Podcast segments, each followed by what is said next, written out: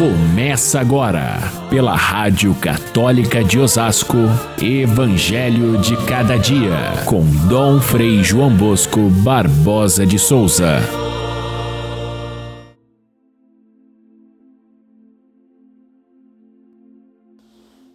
Jesus viu um homem chamado Mateus sentado na coletoria de impostos e disse-lhe: Segue-me. Alguns fariseus viram isso e perguntavam aos discípulos: Por que vosso mestre anda com os cobradores de impostos e pecadores? Jesus ouviu a pergunta e respondeu: Eu não vim para chamar os justos, mas sim os pecadores.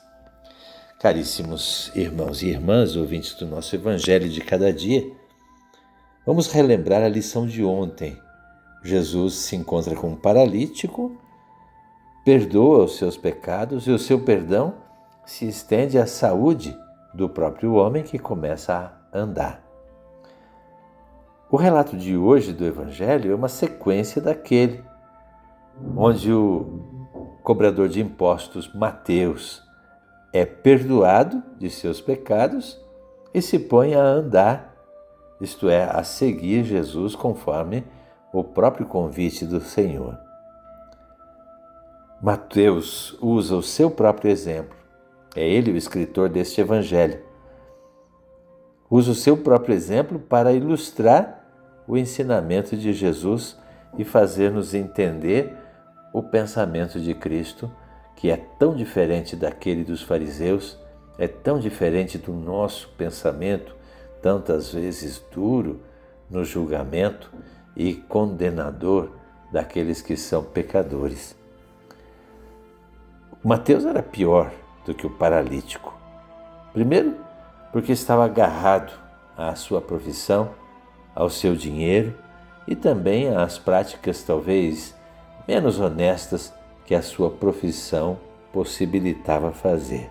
De fato, os publicanos, eles cobravam os impostos para os invasores romanos, portanto, um, um imposto que era injusto ao ver dos judeus, mas eles, além disso, tiravam a sua própria porcentagem, às vezes exorbitante.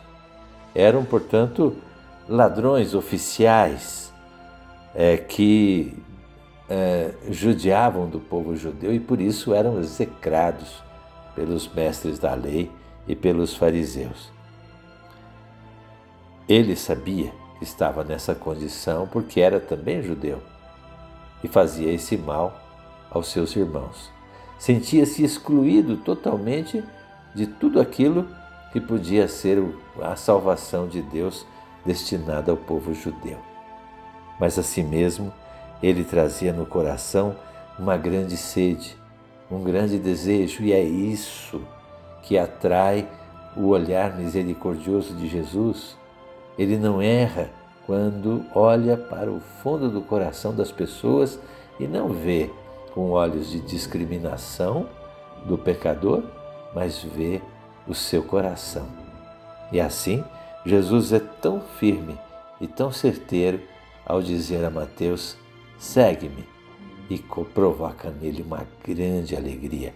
Ele convida os seus, eh, os seus colegas cobradores de impostos fazem uma grande festa, convidam a Jesus para sentar-se com eles à mesa e Jesus vai. E é isso que ocasiona essa polêmica, essa, essa controvérsia toda com os mestres da lei, porque a refeição no, no mundo judaico era uma coisa sagrada. Só se sentava à mesa com alguém quando havia uma comunhão de pensamentos, de projetos, de afetos e como é que Jesus fazia isso com aqueles que eram os piores entre os pecadores, entre os traidores, entre aqueles que é, importunavam e infernizavam a vida do povo judeu? Por isso eles perguntam para os discípulos, mas afinal de contas, que mestre é esse de vocês que privilegia e chama para segui-lo alguém que tem essa ficha corrida? O que esse chamado de Mateus diz para nós especialmente? Talvez a primeira coisa seja a gente se desvestir de um pensamento discriminatório com relação a quem quer que seja, porque como é que nós podemos julgar alguém quando nós somos também imperfeitos? Não podemos ficar chocados com os erros dos outros, a menos que a gente tenha os olhos muito fechados e insensíveis aos nossos próprios pecados. Segunda lição importante: a gente mesmo não pode se sentir excluído, seja por que fato for, seja por algum pecado do passado ou alguma, alguma, algum acontecimento do presente. O pecado, no pensamento de Jesus, não nos tira do amor de Deus, não nos tira, pelo contrário, Deus se manifesta ainda mais amoroso com aquele que peca, para que ele se converta, para que ele se corrija. Então, se eu me sinto pecador e tenho vontade de fechar os olhos, virar o rosto, me afastar de Deus por vergonha, esse, esse, essa passagem do Evangelho nos mostra que, ao contrário disso, eu preciso olhar de frente para Deus, reconhecer o meu pecado e me aproximar da fonte da graça, que é o próprio Deus. Há quanto tempo você se sente pecador? E sendo, se sentindo pecador, se sente privilegiado com o amor de Deus que o ama a si mesmo ou se sente excluído do amor de Deus? Pense bem na sua própria vida e no perdão que a Igreja oferece através do sacramento da reconciliação. Você faz uso desse, desse caminho oferecido pela Igreja para chegar até o perdão de Deus? A conversão é o dia mais alegre da nossa vida. Reconhecer o nosso pecado e voltar alegres à vida da graça é algo que nós não podemos prescindir em vez de sentir-se excluído pelo pecado, sinta-se agraciado pelo poder de Deus que perdoa. Jesus assim manifesta isso àqueles seus aos colegas de Mateus, sentando-se à mesa com eles e conversando com eles. Aos fariseus, ele responde com três frases que são bem lapidares. A primeira não são os sadios que precisam de médico, mas sim os doentes. É óbvio, se Ele, o Senhor, veio ao mundo para trazer o perdão dos pecados, são privilegiados no seu pensamento aqueles que estão nessa situação, aqueles que se encontram excluídos, aqueles que acham que não tem mais chance com o perdão de Deus. A eles, especialmente, o Senhor dedica o seu amor.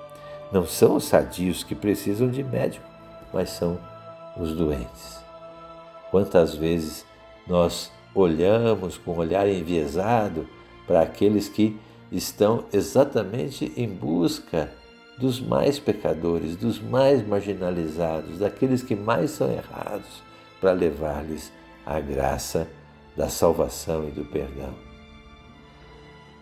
Segunda frase de Jesus, ele chama a atenção a um pensamento do profeta Oséias: quero misericórdia e não sacrifício, não condenação.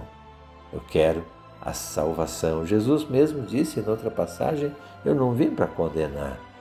Deus não é condenação, Deus é salvação. Deus não é exclusão, Deus é chamado. Deus não é, é castigo, Deus é perdão. Quem entendeu isso, entendeu tudo de Jesus. Quem não entendeu isso, não entendeu coisa alguma.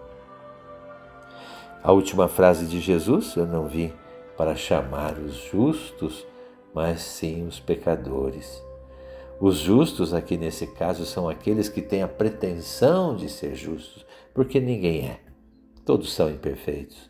Mas aqueles que se consideram justos, esses fecham a porta para o perdão de Deus. Portanto, são os pecadores, ou seja, todos aqueles que o Senhor ama e quer ao seu lado. Seja você também alguém que se sinta chamado a estar perto de Jesus, sempre mais perto do seu perdão. Fiquem todos com Deus. Até amanhã, se Deus quiser.